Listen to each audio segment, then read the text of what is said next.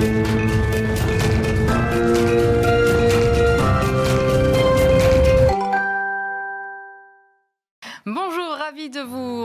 pour Mark Strat. Chaque semaine, vous le savez, je reçois des experts du secteur de la communication et de la publicité et des annonceurs. Ils viennent nous parler de leur dernière campagne, de leurs dernières activations et surtout, surtout des enjeux stratégiques qui sont derrière. Alors au programme cette semaine, les marques prennent le pouvoir. Elles sont de plus en plus nombreuses à occuper des terrains qui étaient jusque-là réservés aux seuls politiques. Dans le roman national des marques, Nouvelle imaginaire des Français aux éditions de l'Aube, le communicant Raphaël Yorka décrypte ce phénomène et met en garde contre les conséquences. On en parlera longuement. Et puis euh, la com du funéraire, c'est un secteur compliqué.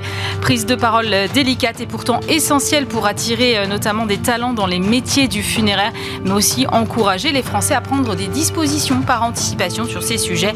Rock Éclair a récemment dévoilé une série de campagnes. On en parle à la fin de cette émission. C'est parti.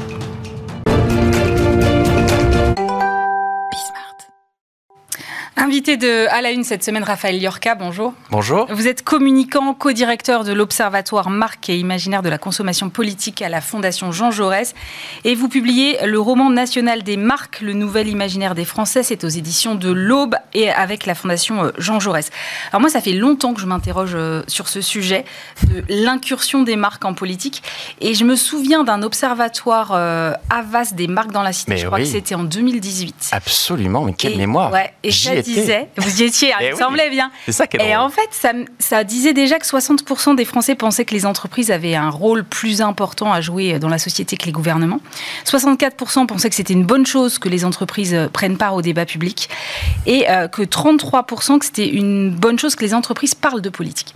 Et en fait, moi, je me suis toujours posé cette question, et puisque vous étiez derrière cet observatoire, ça tombe très bien.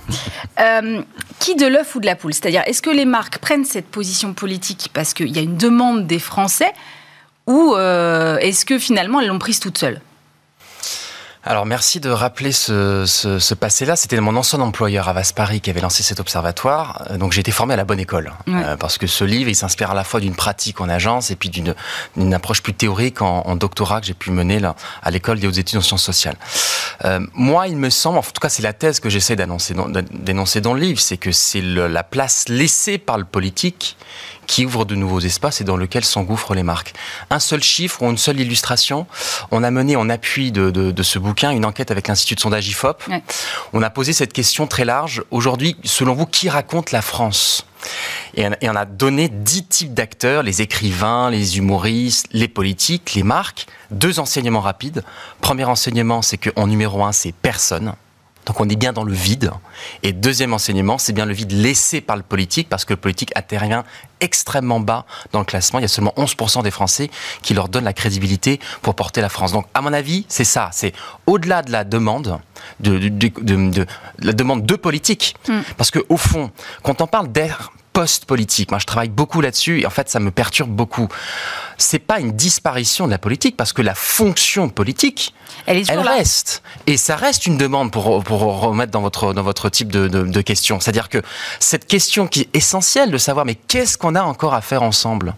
Euh, Vers quel horizon commun on se destine? Bah, Cette demande existe, sauf qu'elle n'est plus remplie par le politique. Et donc, l'ère post-politique, c'est la fonction politique prise en charge par des acteurs qui ne le sont pas traditionnellement telles que les marques, par exemple. Moi, je voudrais qu'on revienne sur ce vide dont vous parlez, parce que c'est vrai que c'est impressionnant le fait que personne ne raconte en tout cas convenablement aux yeux des Français, euh, la France aujourd'hui.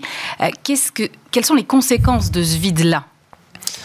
Bah, il me semble que c'est ce que beaucoup de sociologues euh, ou sondeurs décrivent, c'est-à-dire l'état d'anomie, c'est-à-dire mm. la situation dans laquelle on se trouve, ou dans un monde totalement illisible, extrêmement complexe, où on parle de la disparition des classes moyennes, où on parle d'un monde multipolaire, où il est beaucoup moins lisible a priori pour le citoyen lambda, bah précisément le rôle du politique, c'est de raconter tout ça.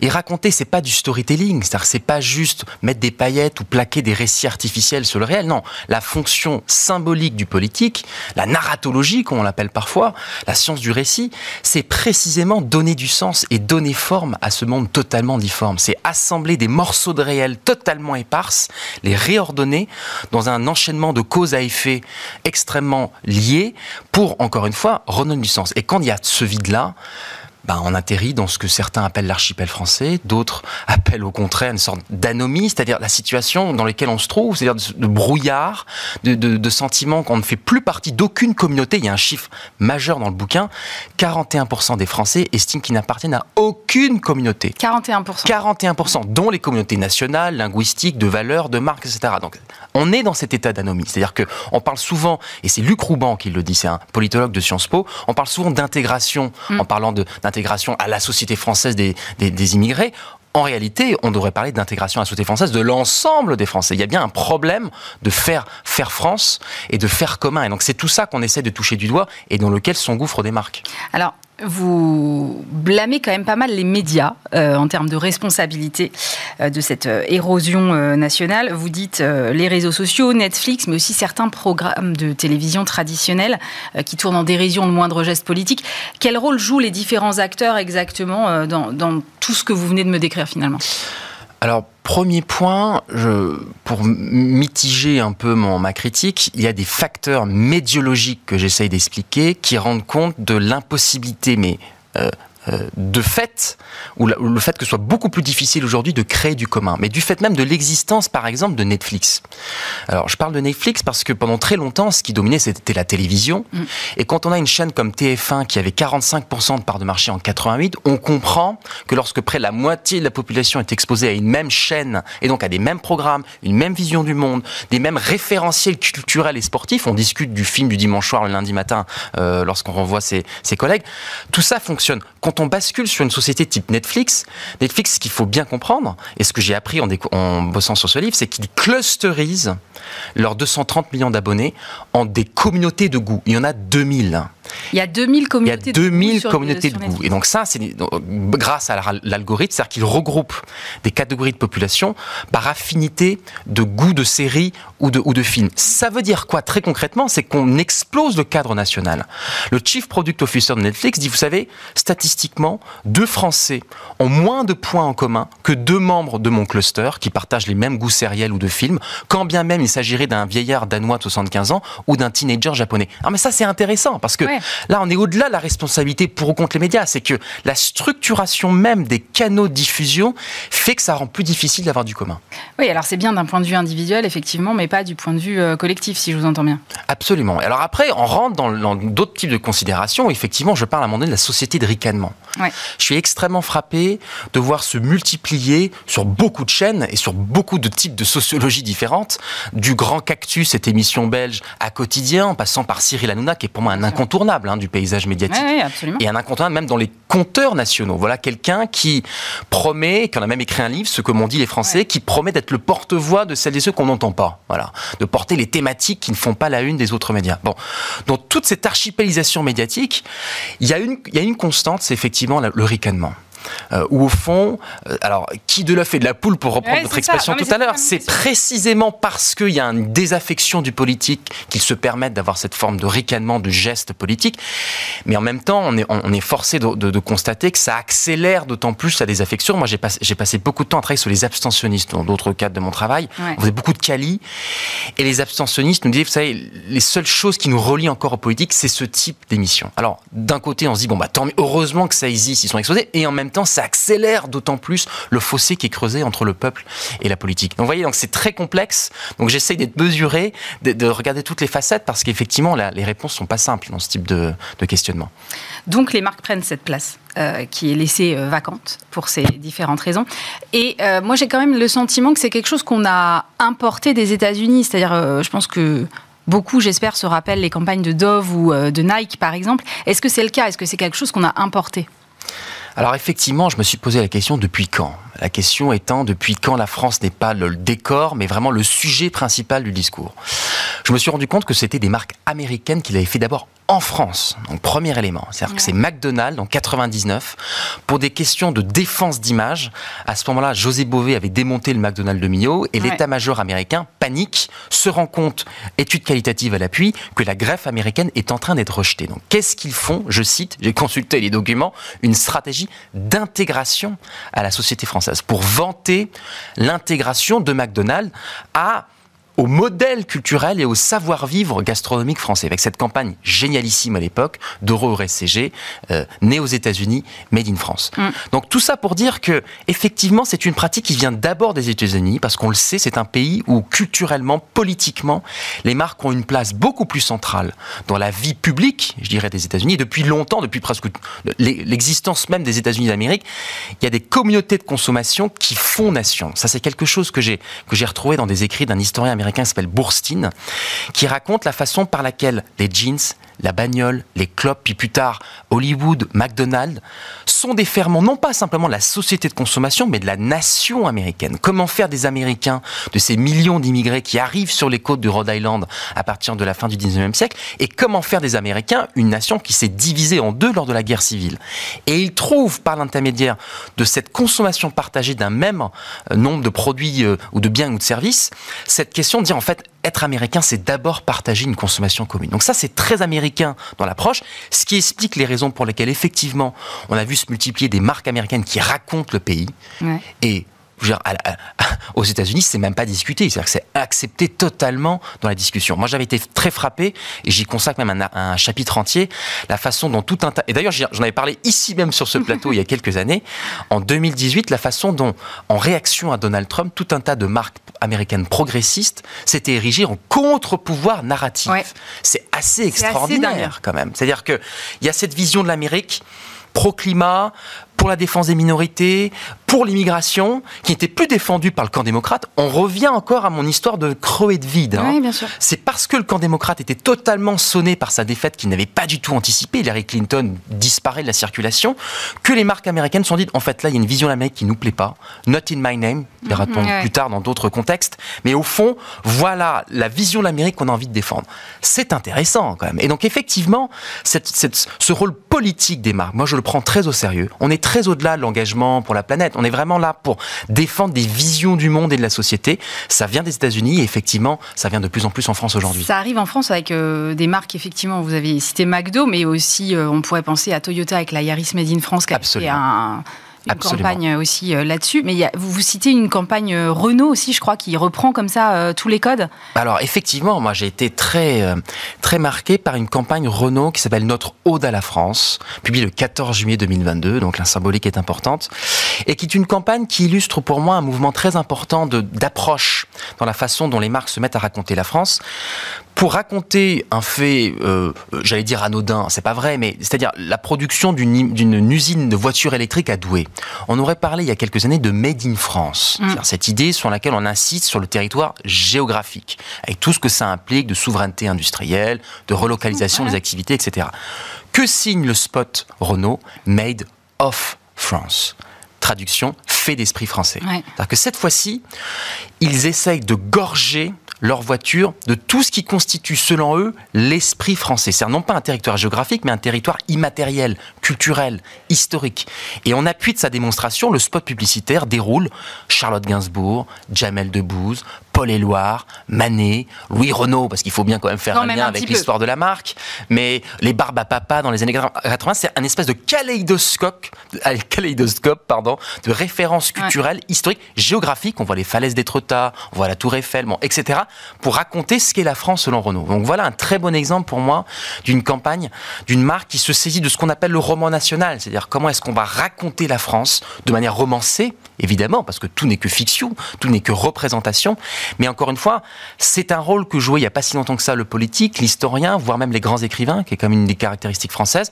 Bah aujourd'hui, ce sont des marques qui le font et de plus en plus. Et, là, vous parlez de grandes marques, mais alors ce qui m'a frappé dans le bouquin, et c'est vrai que j'avais pas euh, prêté, enfin, j'avais pas vu ce sujet là sous cet angle, vous dites en fait il y a des marques récentes qui ont ça dans leur ADN, c'est-à-dire cette espèce de francité cool. Vous dites euh, notamment dans leur nom. On pourrait citer Balzac Paris, par exemple, mais en fait, il y a plein de marques aujourd'hui qui utilisent cet ADN euh, français. On pourrait citer le slip, français, tiens, par exemple. C'est surtout dans le prêt-à-porter, je pense, mais, euh, comment vous expliquez ce phénomène-là? Alors, il y a effectivement, ce qui est très intéressant, c'est que le Made in France, ça a été le moment où, en appuyant sur l'origine, encore une fois, géographique et territoriale, c'est le moment où on opère un retour à la France.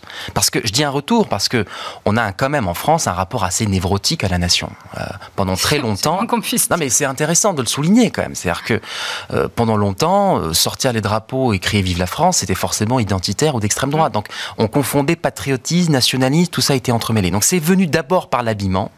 Et moi, je suis très frappé d'autre chose, c'est-à-dire la façon dont tout un tas de petites marques alimentaires, La Vie qui a inventé les lardons végétaux, euh, VTC, Itch, hmm. qui se sont mises à, se dire en fait, on va peut-être pas porter un discours sur la France en, général, on va, on va porter des éclairages singuliers sur ce que nous on perçoit de la société française.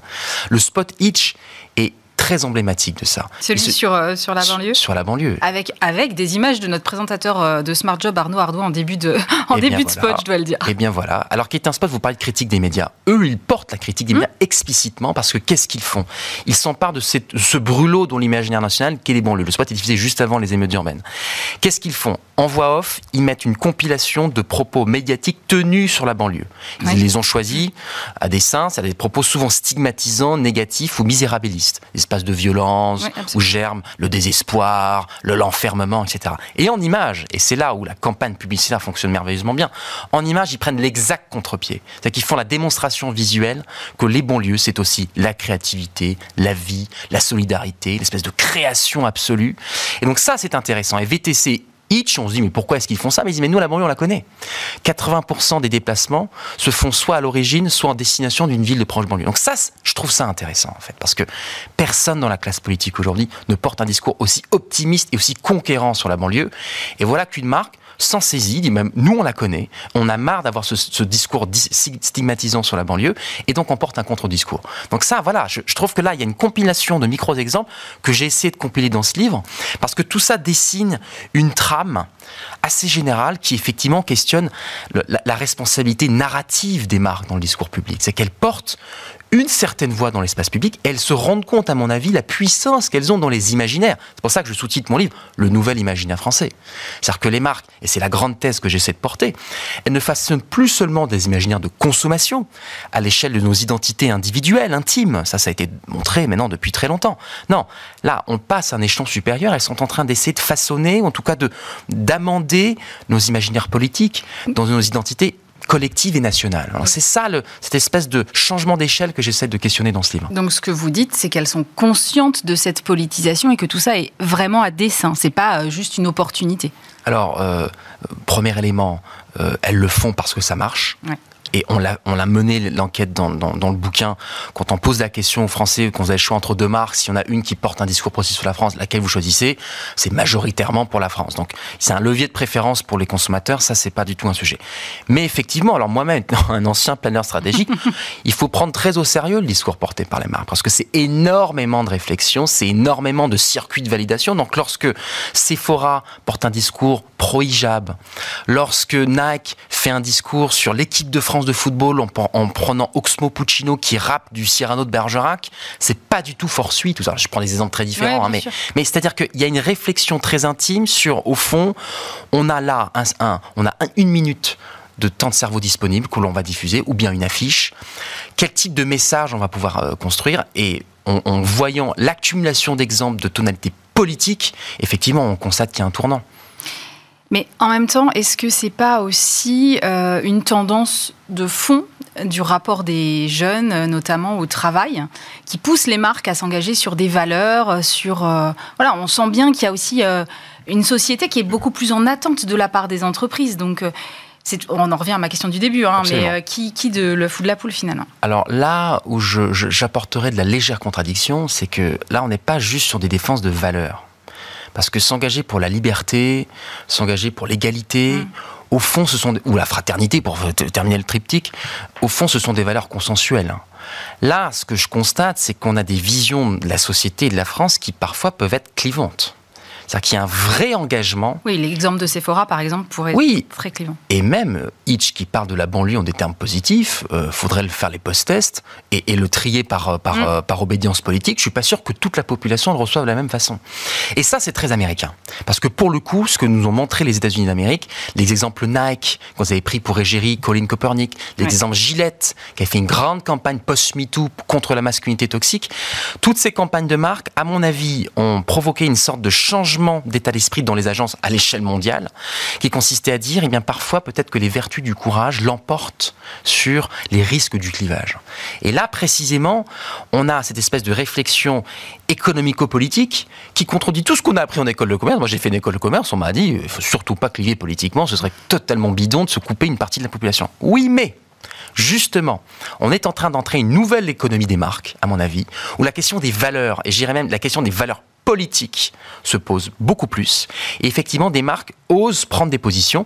Alors c'est, on a beaucoup parlé effectivement du consommateur, mais effectivement, l'une des cibles essentielles, c'est l'employé en interne, qui effectivement peut se retrouver, et Hitch, j'en reviens pardon à cet exemple, mais c'est aussi une campagne à destination de, euh, de leurs drivers, de, leur, de leurs chauffeurs. Effectivement, c'est aussi une campagne de recrutement euh, à, leur destination. Donc vous voyez, ça, ça intègre beaucoup de, beaucoup de thématiques euh, différentes, effectivement. Pour conclure, le risque, euh, c'est quoi De laisser ce champ-là euh, aux marques? Alors, c'est vrai qu'on pourrait dire, euh, au fond où est le mal? On pourrait applaudir des deux mains, et je crois qu'il y a un certain nombre de points positifs hein, sur le fait de porter un discours positif sur la France à des populations qui peut-être sont très éloignées de la politique. Moi, tout ce qui arrache le discours aux identitaires à l'extrême droite, je prends et je signe des deux mains. Le danger, c'est une, pour le dire d'un mot, c'est quand même une question de ce qu'on pourrait appeler de souveraineté narrative. C'est-à-dire à qui appartient le pouvoir de dire qui nous sommes. Moi, je suis préoccupé de cette question de concurrence que l'on est en train d'installer entre marques et politiques. Une concurrence qui n'est pas frontale. Euh, aucune marque ne se présentera à aucune élection, euh, ni locale, ni présidentielle, mais qui est une concurrence sur le plan des récits, des imaginaires. Au fond, la question est la suivante. Si les marques sont plus puissantes que le politique pour raconter la France ou même changer la vie, bah à quoi bon voter? Et donc, au fond, ça peut être aussi une fabrique de dépolitisation massive. Et donc, c'est contre ça un peu qu'il faut. Euh, enfin, contre ça. C'est sur cette thématique qu'à mon avis, il faut, s'interroger et, avoir un regard critique. Merci beaucoup Raphaël Liorca. Je rappelle euh, votre livre Le roman national des marques, le nouvel imaginaire français. C'est aux éditions de l'Aube. Et dans Marc et moi, cette semaine, je reçois Caroline Andrieux. Bonjour. Bonjour. Caroline, vous êtes euh, directrice communication et marketing du groupe Funecap, groupe d'infrastructures et de services funéraires. Donc, d'abord, c'est vrai que c'est un business particulier. Comment est-ce qu'on communique sur ces sujets-là qui, sont délicats On va pas se mentir? Oui, vous avez raison. C'est euh, pas n'importe quel sujet. Euh, ce qui est intéressant sur ce sujet-là, c'est qu'en fait, autour de la mort, hein, puisque c'est de ça dont on parle, euh, c'est qu'il y a en fait un grand paradoxe. à la fois, vous avez raison, on n'a pas forcément envie d'en parler. C'est un sujet délicat qui peut être douloureux, donc il faut le prendre en compte. Et en même temps, il n'y a pas de sujet plus universel que mm. celui-là, parce qu'on y est tous confrontés un jour. Et nous, notre, notre conviction, c'est qu'il faut en parler, en fait. Euh, il faut arriver à libérer la parole sur ce sujet-là, parce que la mort, elle crée des, des situations euh, qu'il faut voilà, qu'il est préférable d'avoir anticipé, auxquelles euh, il faut avoir pensé. Euh, par exemple, quand on parle de prévoyance obsèque, donc la prévoyance obsèque, c'est le fait d'organiser et ou de financer à l'avance ces obsèques. On peut se dire oui, c'est intéressant pour moi parce que ça me permet de m'assurer que euh, mes volontés seront respectées le moment venu. Mais en fait, le vrai bénéfice, euh, c'est de pouvoir soulager ses proches de choix difficiles qu'il faut faire souvent dans un nombre de jours assez restreint, euh, de questions de financement. Donc c'est ça le, vrai sujet sociétal presque. Et on trouve que c'est très important de, porter ça à la connaissance des Français et de, de leur permettre d'avoir conscience de ce genre de sujet.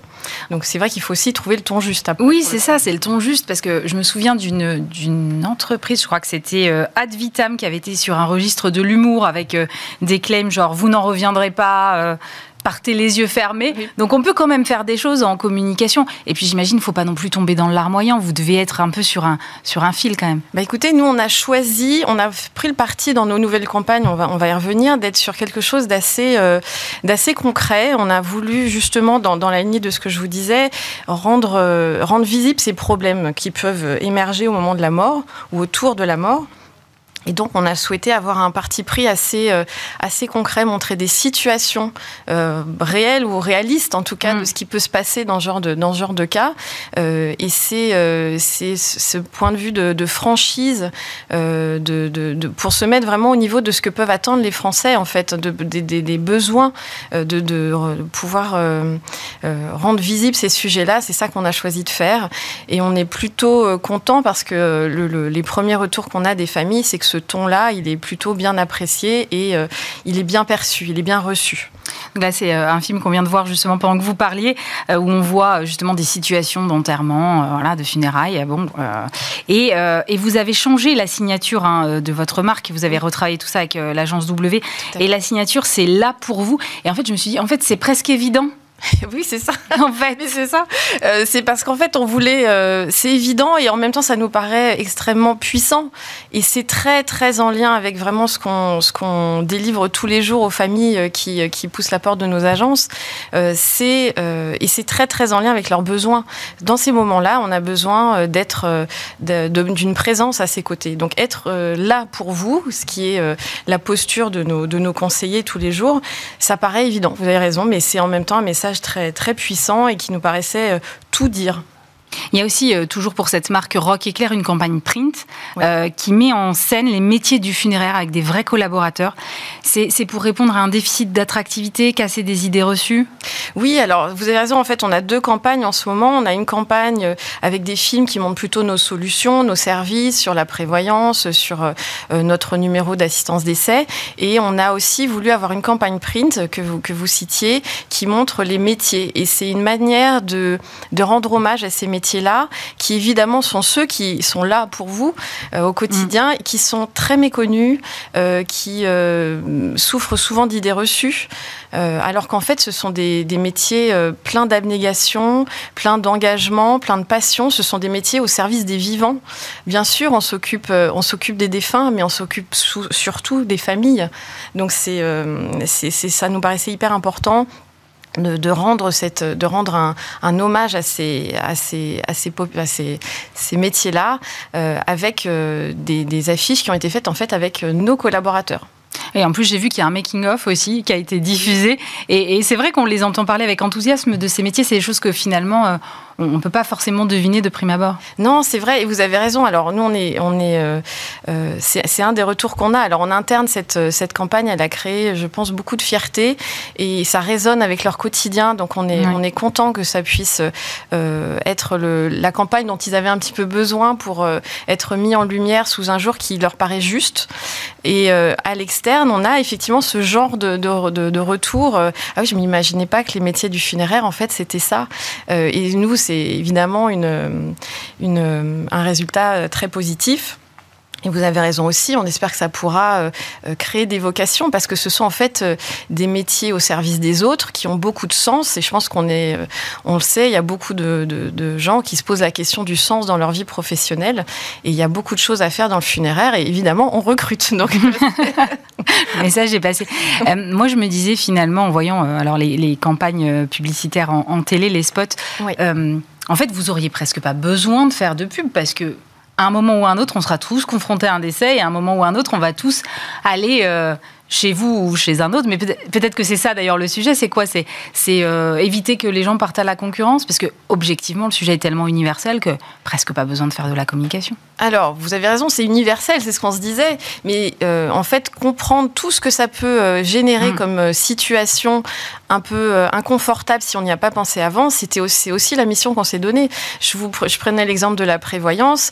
Euh, c'est pareil aussi, par exemple, c'est pour ça qu'on a lancé aussi un, un, spot qui parle de notre numéro d'assistance décès, parce que c'est pareil, on, on, sait que quand il y a un décès qui survient, on peut avoir plein de questions, qu'il y a des choses à régler quand même assez vite, euh, et se dire qu'on a un numéro euh, si on l'appelle, on aura un conseiller qui sera capable de vous donner toutes les réponses, de vous écouter, de vous diriger vers les bonnes personnes, vers une agence près, de, près du bon endroit, que ce soit chez vous ou ailleurs. Ça, ça nous paraissait très précieux. Donc, euh, c'est toujours l'objectif de répondre à des, à des situations et de, de montrer qu'il y a des solutions dont euh, les gens n'ont pas toujours conscience. Merci beaucoup Caroline Andrieux. Je rappelle que vous êtes la directrice communication et marketing du groupe Funecap. C'est la fin de cette émission. Merci de nous avoir suivis bien évidemment. On se retrouve la semaine prochaine.